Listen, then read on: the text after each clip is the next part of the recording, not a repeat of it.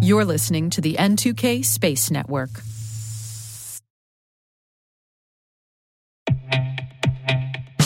And now, a word from our sponsor, SpyCloud, the leader in operationalizing cybercrime analytics. Traditional threat intelligence is a thing of the past. Cyber criminals are stealing vast amounts of credentials, session cookies, and financial data every day, and it's hard to keep up. SpyCloud is the trusted partner businesses turn to to fully understand their darknet exposure risk and neutralize threats before it's too late. SpyCloud alerts your organization as soon as an employee or customer's data appears on the darknet, so you can act faster than bad actors to prevent cyber attacks like ransomware, session hijacking, account takeover, and online fraud. With insights from the industry's largest repository of recaptured data, protect the digital identities and systems most important to your business. Get your free corporate darknet exposure report at spycloud dot com slash cyberwire and see what information criminals have in their hands today. That's spycloud dot com slash cyberwire.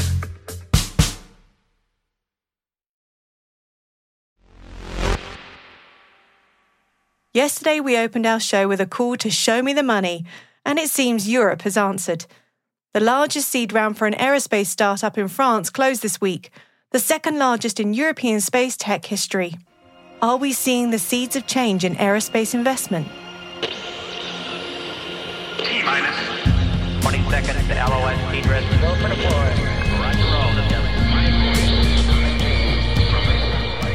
Today is June twenty-seventh, twenty twenty-three. I'm Alice Carruth, and this is T-Minus.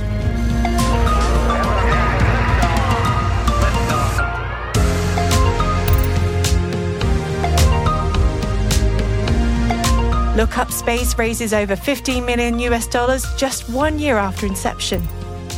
U S District Court backs S E S in battle with Intelsat. U S and U K special relationship extends to new space domain awareness partnership. And I speak to Derek Walker from Brigham Young University's rocketry team about winning the twenty twenty-three Spaceport America Cup.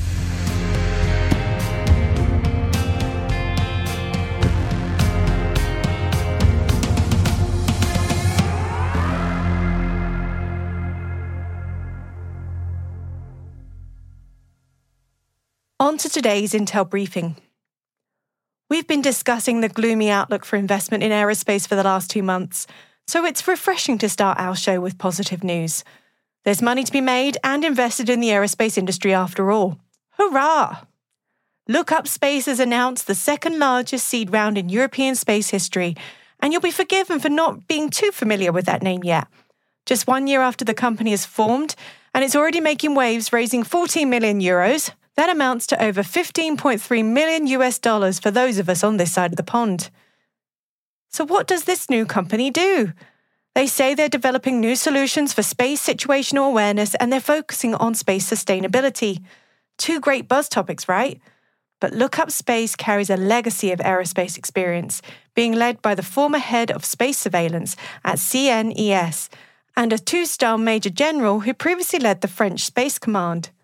Forget Look Up, we say look out, as the company positions itself as a key player in Europe's new space and aims to become a world leader in space security. T-Minus is looking forward to speaking to the founders in the coming weeks. It was the will they, won't they topic of discussion for the spring when merger discussions started between S E S and Intelsat, and it seems that those discussions took a bit of an ugly turn at some point. S E S says that they're entitled to a portion of Intelsat's C-band payout. S E S claims that the two communication giants agreed to a fifty-fifty split of C-band proceeds when they worked together as part of the C-band alliance. This got a little complicated when in twenty twenty the F C C allocated Intelsat eight hundred ninety-seven million US dollars more in incentive payments to clear the spectrum quickly, and Intelsat refused the fifty-fifty split. Obviously, S E S was not happy about the decision and filed a whopping one point eight billion dollars, yes, that's a B, claim against Intelsat for compensation and punitive damages. A U S bankruptcy court sided with Intelsat, But now a U S District Court judge has reversed that decision and has sided with S E S in a dispute over the fifty percent claim, amounting to four hundred twenty-one million US dollars of Intelsat C-band proceeds. In case you're not keeping up, the merger talks were thrown out last week. Let's hope that they can continue to be friends. U K Space Command has launched a Joint Task Force Defence Commercial Operations Cell, J C O, paralleling the U S J C O to enhance space monitoring in collaboration with the U S and commercial space organisations. The U K J C O will implement Spacecom's Follow the Sun model for round-the-clock tracking of space objects. Operating within European business hours, J C O U K expands the timeframe for monitoring satellites and space debris. The cell will issue notices to space operators, or not-so, warning of on-orbit threats. This initiative aligns with the U K's defence space strategy to enhance space domain awareness, pledging more than eighty-five million pounds over the next decade. An advanced compact electric propulsion system, the H T one hundred, developed by Citadel in Italy, has completed an extended qualification firing test. The system, featuring a small, low-power Hall effect thruster that can generate up to six millinewtons of thrust, is set to be deployed on the E S A-supported microsatellite demonstration mission later this year. The H T one hundred uses Exxon propellant and will be tested in a series of in-orbit demonstrations, including over one thousand ignition cycles and a single ignition exceeding six hundred seconds. The German Aerospace Center, in collaboration with the French National Center of Space Studies and JAXA, the Japanese Aerospace Exploration Agency, is developing a rover to explore Phobos, one of Mars's moons. The initiative forms part of the Martian Moons Exploration Mission, targeting a twenty twenty-four launch, designed to ascertain the origins of Phobos and Deimos, potentially offering clues about Mars's geological history. The rover, fitted with a suite of instruments including a mini-rad radiometer and Raman spectrometer, will characterize the surface of Phobos and help gather samples for Earth-based analysis. The rover is in the final stage of space qualification tests and is expected to be delivered in summer of twenty twenty-three. China and Egypt marked a significant space cooperation milestone with the handover of two models of the Marsat two. Notably, this project, developed under the Belt and Road Initiative, represents China's first international space cooperation initiative that uses overseas facilities for the entire satellite assembly, integration, testing, and delivery of satellite models. The Belt and Road Initiative is a global infrastructure development strategy launched by China in twenty thirteen. It aims to enhance connectivity, trade, and cooperation across Eurasia through the Silk Road land routes, the Belt, and maritime routes, the Road, involving over sixty countries. Space News is reporting that China's main space contractor, the China Aerospace Science and Technology Corporation, has conducted high-altitude parachute tests for the Tianwen asteroid sample return mission scheduled for May twenty twenty-five. The mission will target the near-Earth asteroid, and please, I apologise in advance for this mispronunciation, four six nine two one nine, Kamo Oea, collecting samples to return to Earth around two and a half years after launch.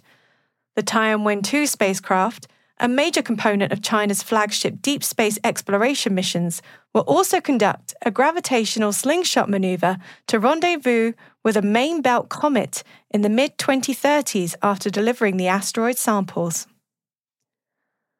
South Korea has salvaged debris, including what's believed to be the North Korea's first failed spy satellite, according to media reports. The recovery provides a chance to examine the spacecraft and its intended capabilities. The failed launch last month marks a setback for North Korea's space and missile programs, which have also conducted tests of advancing missile technologies that could potentially reach the continental U S. Despite these tests, the country's actual level of advancement remains uncertain. Lia Aerospace, an Argentinian company and pioneer in biofuel-powered reusable rockets, recently revealed its B P one hundred and B P two hundred propulsion systems designed for satellite and spacecraft orbital maneuvers. C E O Dan Ettenberg highlighted their affordability, sustainability, and reliability. The systems propelled the company into the European Space Agency's incubation programme, with new facilities set to open in Argentina by end of year. This rapid growth includes collaboration with Argentina's National Technological University.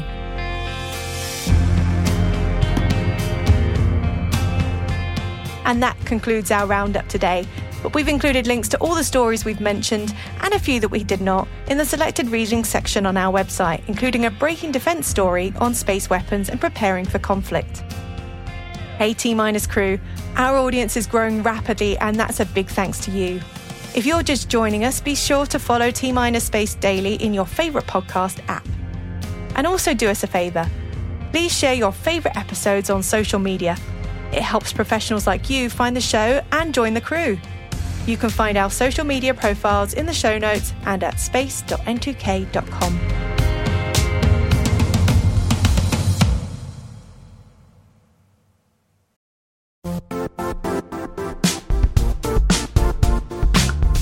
The I T world used to be simpler. You only had to secure and manage environments that you controlled. Then came new technologies and new ways to work. Now, employees, apps, and networks are everywhere. This means poor visibility, security gaps, and added risk. That's why Cloudflare created the first-ever connectivity cloud.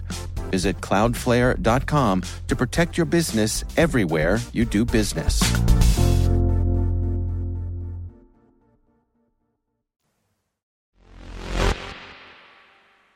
My interview today is with Derek Walker, the team lead for Brigham Young University Rocketry Team, which just took home the overall winners award at the twenty twenty-three Spaceport America Cup. I wanted to know how it felt to come top of the one hundred sixteen teams that competed this year. But first, I wanted to hear about their journey to New Mexico. How did the team come together to win this competition? As an organization, B Y U Rocketry has been competing for many years now in different ways. Um, I was able to participate on the team last year. And so we got back mid-June and started up again um, from scratch to get ready for the next year. So I uh, started picking new teammates, uh, new people to prepare the rocket um, in July. And in August, we had our first meetings where we started talking about conceptually like what we wanted to achieve for this coming year. And it was a really helpful having been on the team, knowing kind of what we wanted to to get started with um, and how we needed to prepare early. The competition starts in October. Talk me through the process of application and what it is you needed to do to get yourself ready to be able to be accepted into this prestigious competition. Yeah, we feel pretty lucky. We kind of knew what was expected of us um, as far as designs and things like that. And so applying to the Spaceport America Cup really just had to do with showing them that you were competent and that you were serious and you were kind of excited to to continue. So um, yeah, as soon as we had some initial designs ready, we had some initial plans. Um, and once we kind of get that down in paper, I think that Ezra, the people who run Spaceport America Cup, can kind of see that too um, and see our commitment to it. There's lots of milestones you have to reach to be able to get to New Mexico. Tell me about some of the things that you have to put in, reports, for example, before you even make it out to New Mexico for the launch sites. Yeah, I think there are about three reports, major reports throughout the year, um, some requiring a lot more than others. And one thing that's nice about it is that they expect these things to change, right? And so a lot of it can be team data, some of it can be technical data about what your rocket is going to be doing, even how fast it's going to be going, how fast it's going to be descending. A lot of the hard stuff for us was from a really early point, knowing what we wanted the payload to be doing, how we wanted systems to be integrated. A lot of these things that we've gotten used to kind of hoping they work themselves out. We had initially thought of doing air brakes, for example. And so we needed to, they wanted to see that we were super prepared to be able to do that, and that we had all the plans and all the contingencies ready. Even though that wasn't something that we ended up bringing to the cup, uh, it was a huge part of a lot of our reports. And luckily, they were understanding when that was something that we decided against doing a few months before the competition.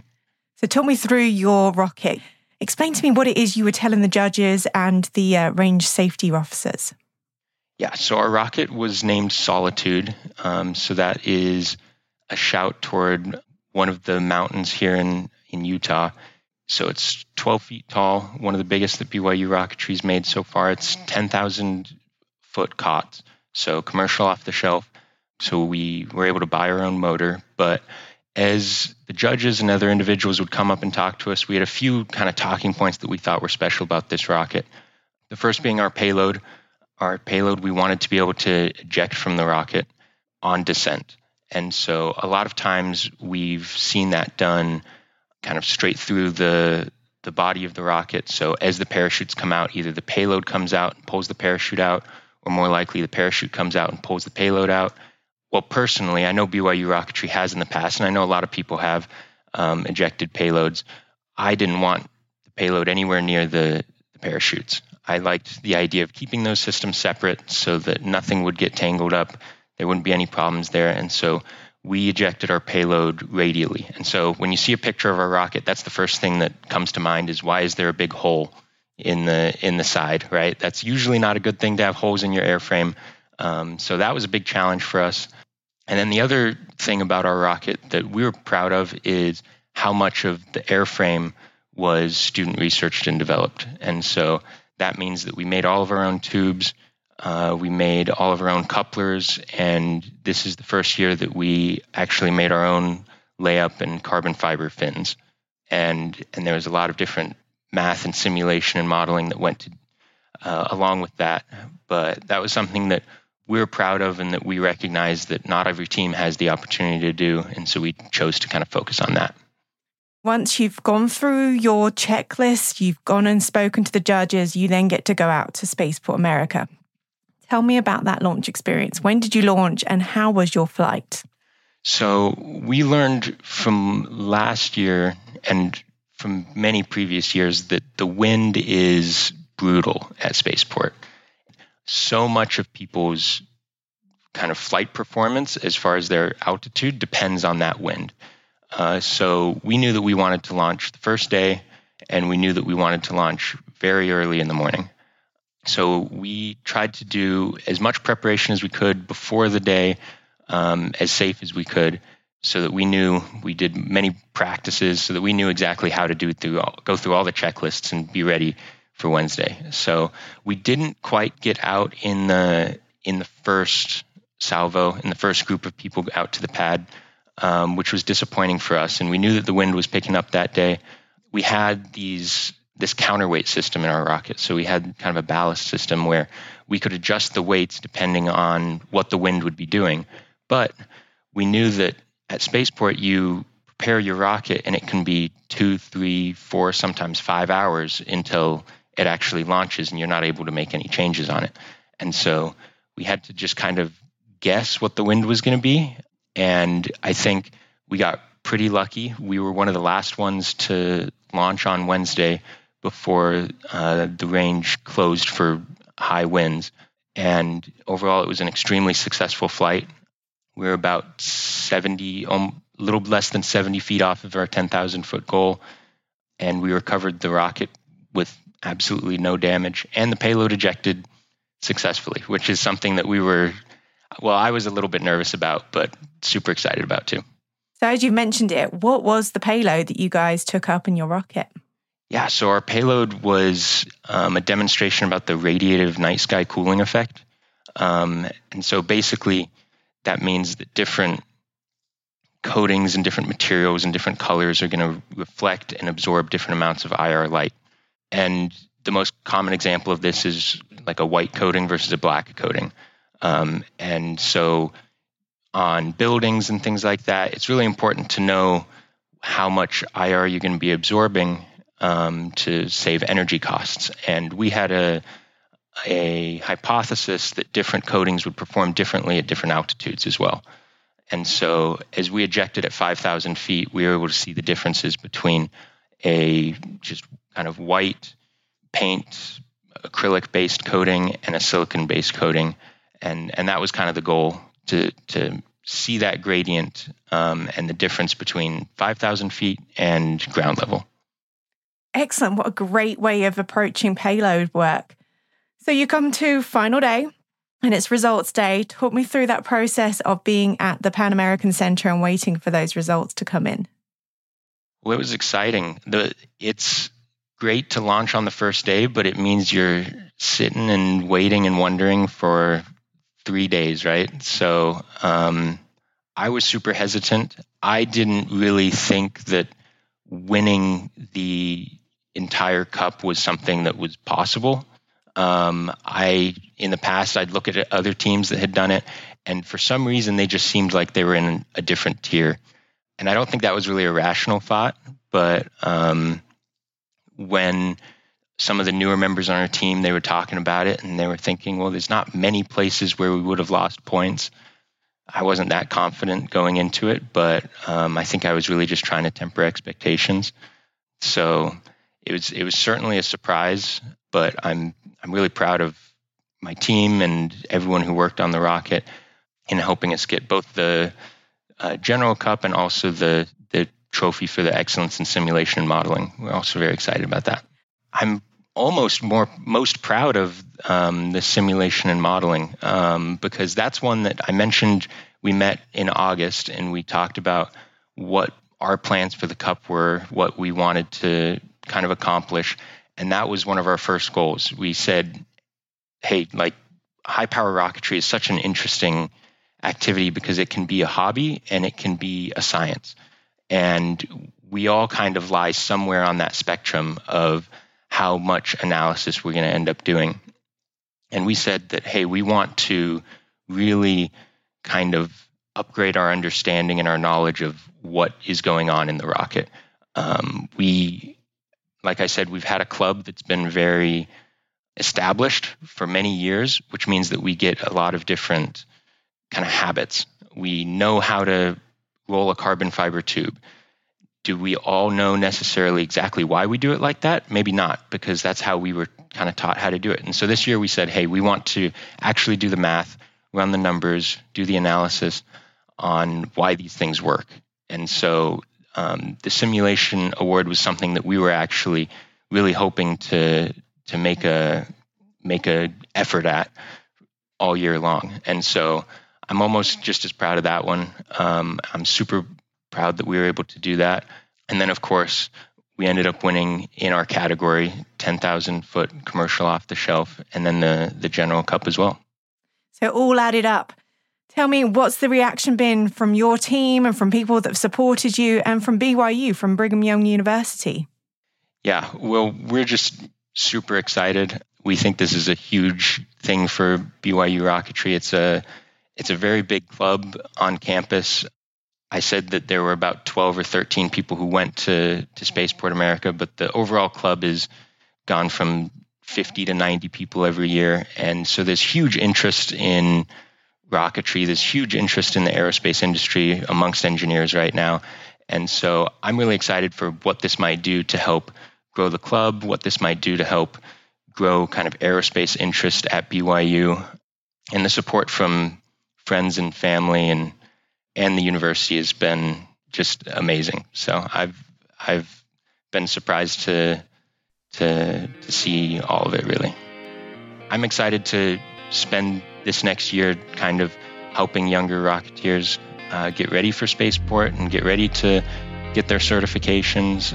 But I'm I'm also excited to go out and uh, continue in the industry, continue in the space, um, and kind of move along in, in my career and see what's what's next for me.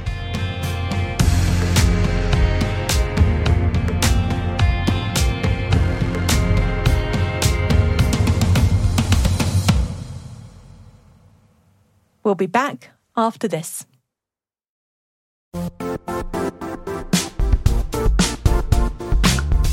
And now, a word from our sponsor, Zscaler, the leader in cloud security. Cyber attackers are using A I in creative ways to compromise users and breach organizations. In a security landscape where you must fight A I with A I, the best A I protection comes from having the best data. Zscaler has extended its zero-trust architecture with powerful A I engines that are trained and tuned by five hundred trillion daily signals. Learn more about Zscaler Zero Trust Plus A I to prevent ransomware and A I attacks. Experience your world secured. Visit zscaler.com slash zerotrustai.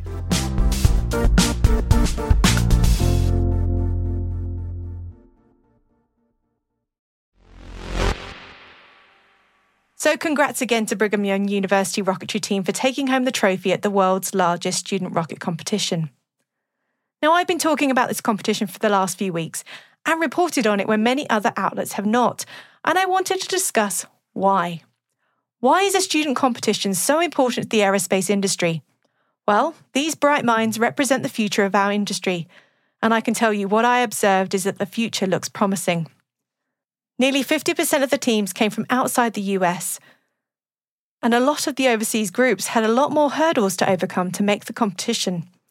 But not only did I observe teams from Canada, Brazil, Australia, and Italy take home awards at the end, I also saw international collaboration in fixing problems. Take the team from South Korea that experienced a premature firing at the pad. Mentors and teams from around the world came together to help troubleshoot, offer advice, and equipment to ensure that they got their chance to launch. They unfortunately did not put it together on time, but they made strides in finding the right people to work with, and that's what fills me with hope for future pursuits in space for all of humanity.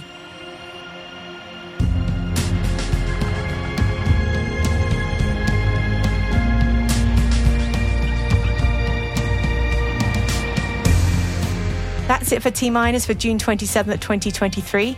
For additional resources from today's report, check out our show notes at space dot n two k dot com.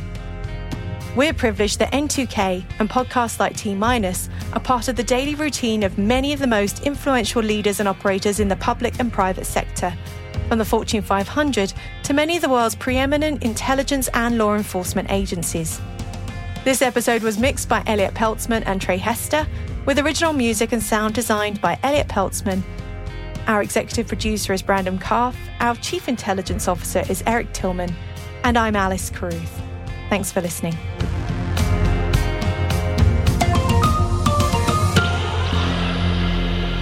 T-minus